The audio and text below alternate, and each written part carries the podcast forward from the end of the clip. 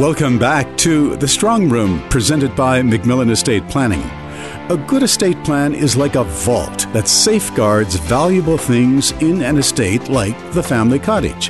Here's trusted estate planning specialist Sherry MacMillan in conversation with Peter Watts of News Talk 770. The cottage is so unique because it's really been created to create joy. It's our downtime, it's our holiday, it's our family time. And so each of us have their own vested interest in why we love that cottage. And so what's so interesting is how do you gift such a wonderful asset and share it with your family uh, to multiple beneficiaries in most cases? And how do you do it in a harmonious way?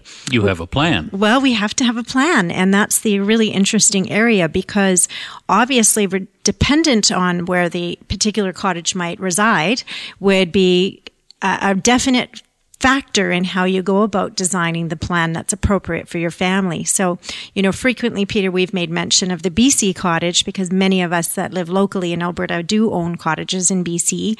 And one of the hiccups in BC, for example, for a cottage is that you have to treat all children, even adult children, equally. Well, what if you wanted to give the cottage to your son who's invested a ton of sweat equity and your your daughter lives abroad maybe that doesn't make rational sense. So how do you go about overcoming that obstacle in legislation? But more interestingly than that is the US um, the US, many of us, thankfully, have been very wise and bought a cottage for the winter, uh, not just for the summer. And we may go um, and enjoy properties in Montana, for example, or Phoenix in California. So we have a lot of this occurring in Western Canada. One of the challenges specifically, or one of the hiccups in Montana, as an example, for many of our families is because it's so close. I find that people are less um, apt to research what the rules are about owning U.S. property because it does feel like our back door in Canada. You know, we can drive down there in our car, we're there overnight, and ultimately we enjoy it very much. They have some beautiful lakes, they have some nice golf courses. Uh, let's go to Montana for a weekend. That's and right. We, and we get into all of these issues about residency and how long you can be there and, and all of these sorts of questions that we've talked about in the past. But if you own a vacation property for any time of the year, those are considerations that need to be accounted for in your plan. Exactly. So one of my more favorite families, I have lots that I love.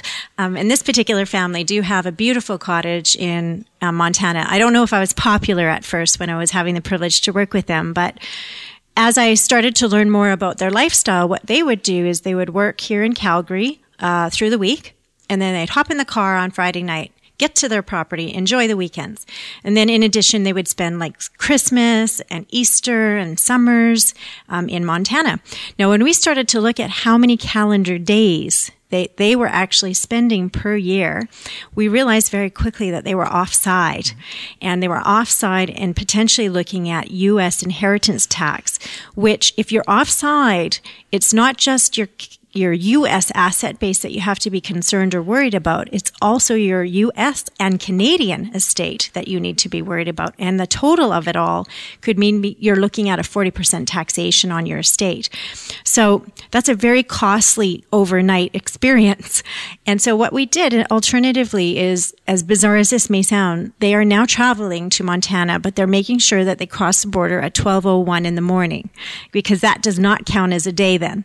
And so they're being being able to still have their weekends there, but they're having the right number of days in accordance with the rules and regulations. It seems to me there's two challenges here. One of them is the, time, the amount of time you spend in the U.S., right? The other is how you account for the ownership of the property to protect yourself from the Internal Revenue Service. That's right. So traditionally, when we bought cottages here in Canada locally, what we would normally do as a family is we would have the husband and wife purchase the cottage in joint names.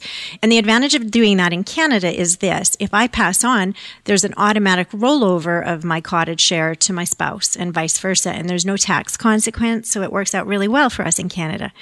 So you would assume it may work the same in the United States. It does not, unfortunately, Peter. And so people are getting trapped in this.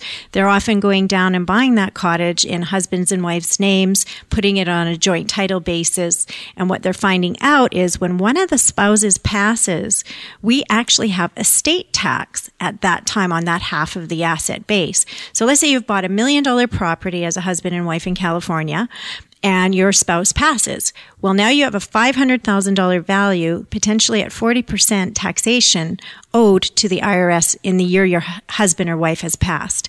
And so this is a shock or a surprise for many folks that don't know to expect this kind of situation.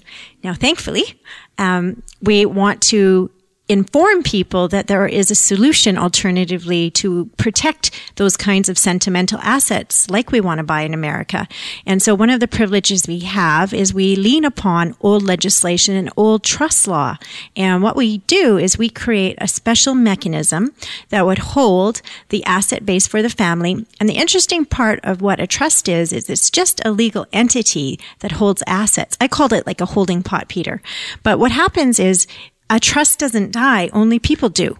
And so because you don't directly own that asset base, what would happen is you avoid that inheritance tax that is so detrimental to the succession of that particular cottage. And Sherry concludes the program with U.S. tax law information of particular interest to Americans living in Canada.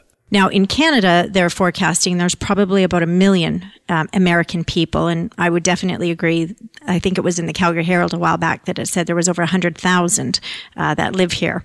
So it's impacting a number of people, and there's what I also call the accidental American, people that don't know they're American, but they are. So some of the ways that you could get trapped or tripped up is if your parent is American, you may naturally be American, and there's a calendar that we follow to figure out if you are deemed to be or not. Or you could be a dual citizen, which which has the same impact from the IRS perspective. That's right. Now another really tricky one, and it's specifically important to Calgarians, I find, is the green card, because people will say to me, "Well." I was down there, you know, I was working with an energy company. I worked there four or five years. I had a green card. I came back. And then my next question is this, Peter. Did you relinquish it formally? Because if you didn't, you potentially have to pay an exit tax now to get out of the America.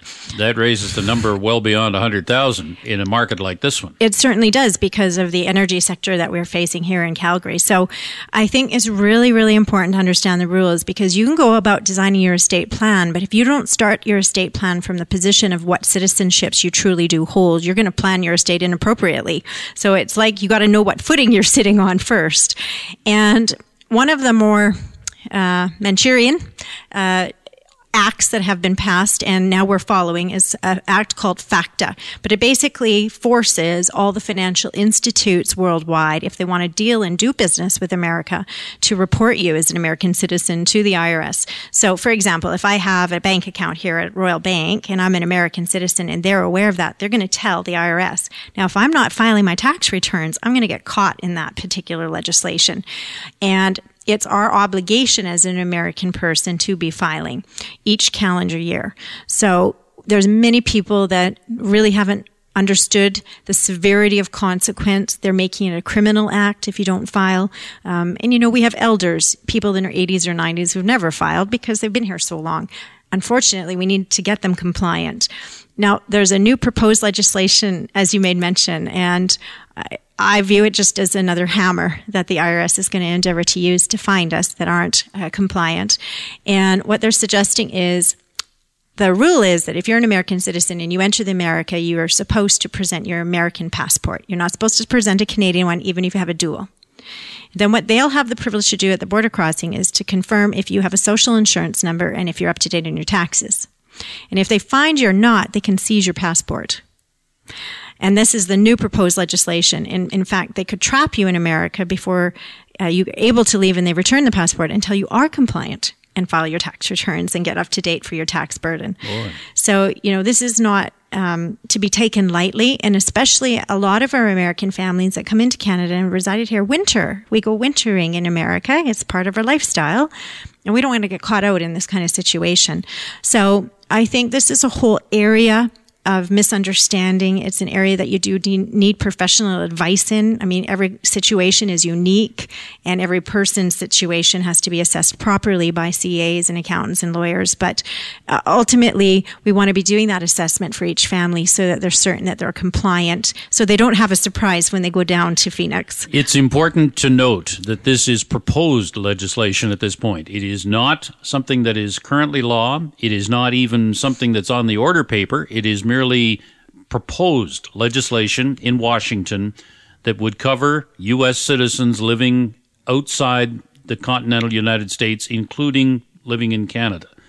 Uh, but as you point out, you could be a Canadian citizen with a green card to work in the U.S. for a number of years, and if you haven't renounced that green card, you could still be vulnerable.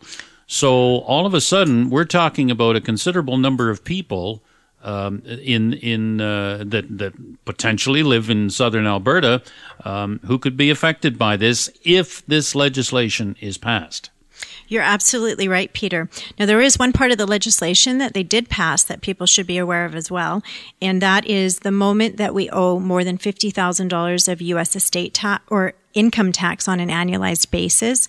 If we didn't have a social insurance number registered with the IRS, they have the legal right to seize your passport at this moment in time. And so, you know, for many people that own businesses, for example, I mean, it's not uncommon that they would owe $50,000 of tax, let's say in Canada. Well, then the IRS is going to view them as owing $50,000 of tax as well. You didn't file all of a sudden you can't enter or leave the country. So you can see the severity of it. I don't know how far this will go, but what the experience that we've been observing is over the last decade, it hasn't become more genteel. no. If anything, the hammers have got harder and harder and harder. And they really are trying to pursue those families that have a U.S. issue within them. A reminder the MacMillan Estate Planning Life and Legacy Seminar is coming up Thursday evening, June 25th. You can register for this complimentary event by calling 403 266 6464 during business hours or registering online at MacMillanestate.com. MacMillan spelled M A C M I L L A N. This is The Strong Room